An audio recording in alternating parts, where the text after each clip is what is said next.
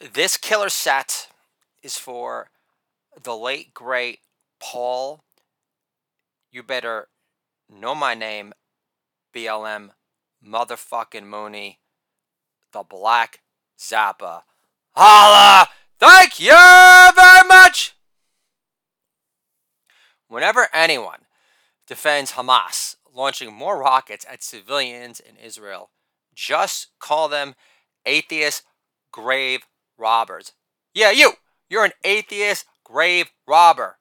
You suck off dwarfs like fuckface Fauci, who play God. So you don't believe in the book of Revelation or give two shits about sparking the wrath of Hashem for worshiping fake news idols. So go woke yourself, atheist grave robber. Holla! That's for you, Paul. You better fucking know my name already, BLM. Mooney. Holla! Thank you very much! Daughter always asks, Daddy, what do you do after tucking me in at night? Almost without fail, I'll reply, sounding more surgingly cagey than ever, and reply with, I squeeze in some me time, alright?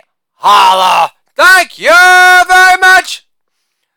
A Karen approaches me at Costco and says, Wear the mask! And I say, Not until you suck the white privilege out of my chosen schlong first.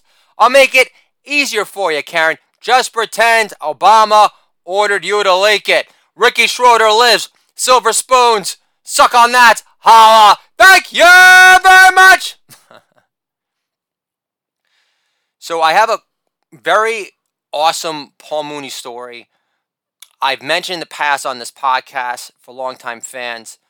He was casting for a black Saturday Night Live post in living color. First time I'd ever been to Harlem. I did not expect Paul Mooney to be there. It's the Lenox Lounge, Jazz Lounge, closed pre COVID.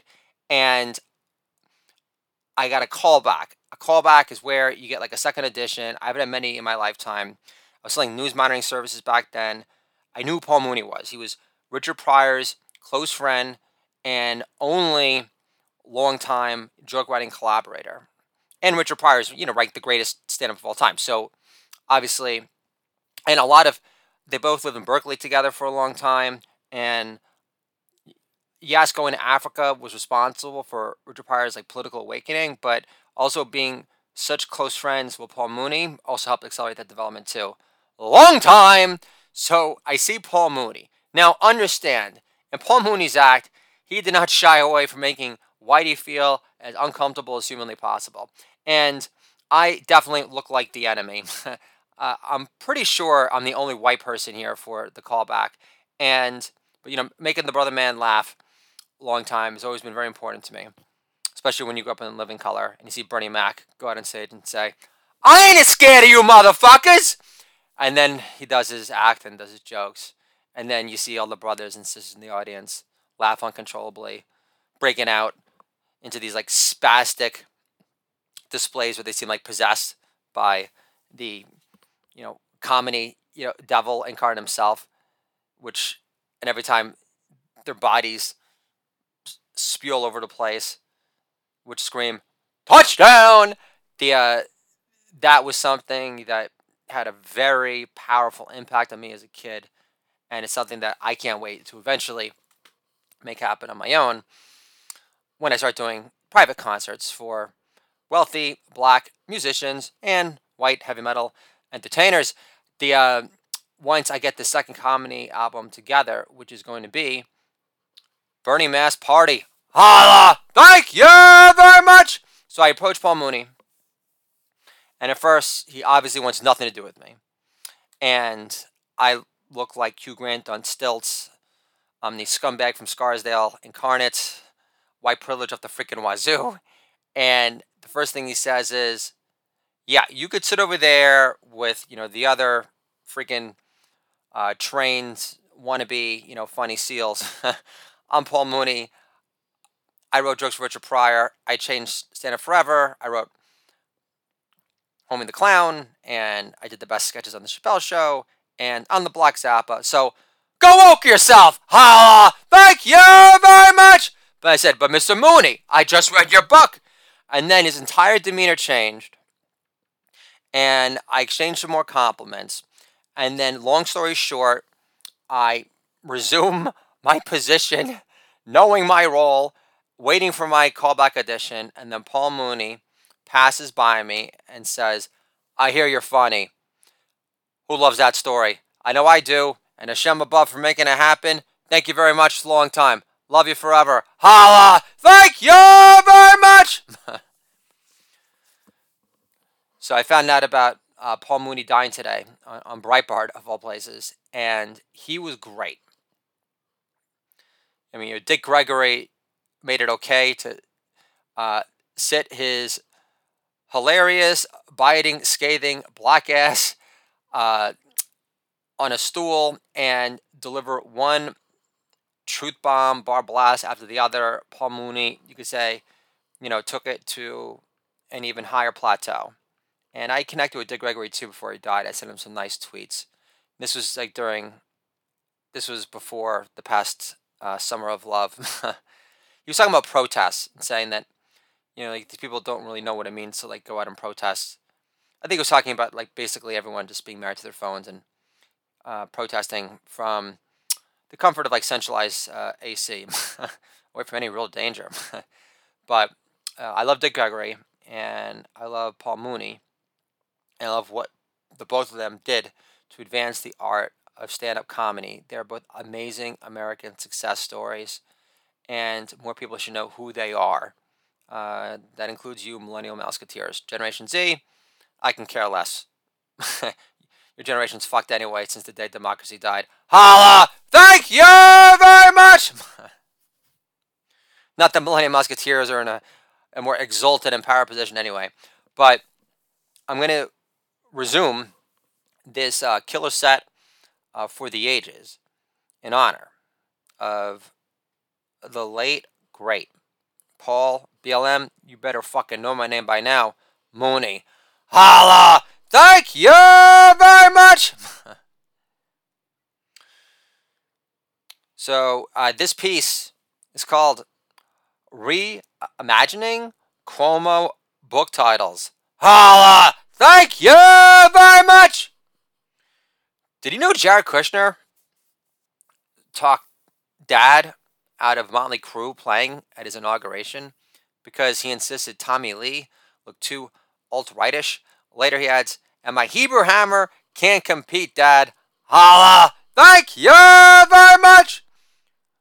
A leadership book by Cuomo carries less impactful weight than a Stacey Abrams romance novel, especially after she ditches the fat suit for a parachute jumper on Casual Friday. Holla! Thank you very much! Knowing how New York State boasted the highest death rate of any U.S. state, largely due to Cuomo's policy, of forcing sick old patients with COVID to shack up with other sick old New Yorkers older than Yiddish to die alone, cursing the Italian reptilian inside against their dying of the light. I think it's time to reimagine new book titles for the Thug in Armani, don't you think? Holla! Thank you very much! If Cuomo's lucky, he can win another Emmy with a TV show on Netflix in his honor based on these killer headline hooker titles alone. Let the alt right book title reimagining begin. That slut Blanche from the Golden Girls was going to die from a urinary tract infection anyway. Wait a minute, in Florida, she'd still be alive to suck a golf ball through a garden hose for another day. My bad. Holla! Thank you very much! Ben Stiller thinks I'd play a convincing mob boss in a remake of The Goonies because I look like Mama Fratelli and the thing had a baby. Wait a minute. Who wrote this shit for me? Joan Rivers? I thought that annoying Jew bitch was six feet under already for insisting Michelle Obama let it flop around on Ellen like she he don't care. Joan lives. Holla! Thank you very much! Trump shipped in hospital beds were just for show. Who cares if they got less touches than a Bible at a bathhouse colony in Provincetown? Holla! Thank you very much! I got Chris Rock to do a mask up PSA helping, in my honor, despite President Trump helping push prison reform to give The brother man. New leases on life. I just gave BLM more rope to hang themselves with within the court of public opinion. Holla! Thank you very much! I destroyed the greatest city in the world in 14 months flat. What have you done with your life? Besides wish the big bad blonde wolf could give me a nipple twister under the comments section on the Gateway Pundit. Holla! Thank you very much! Born to kill, like Anthony Noki. Holla! Thank you very much! Vince Lombardi lives. Thugs and Armani matter. Broadway Blue Balls. Andrew Black Eyes. Destructive Mook knows best. No, I won't jump off my own bridge. Holla! Thank you very much! Reckless endangerment is good. Hijacking. Hydrochloroxine. Cuomo confiscated the entire supply in New York for his own personal stash and banned doctors from prescribing it because the Italian reptilians died, had a surplus of body bags to fill out. Never mind. Holla! Thank you very much! How to kill without throwing Granny off the train. From good to imprisoned for highly avoidable crimes against humanity. The Ponzi push of death. The art of getting away with Granny choking on a pasta fazool, metaphorically speaking. Too big for late term abortion. Holla! Thank you very much! Why I'm smarter than Tony Soprano. Eating meatballs alone on death row.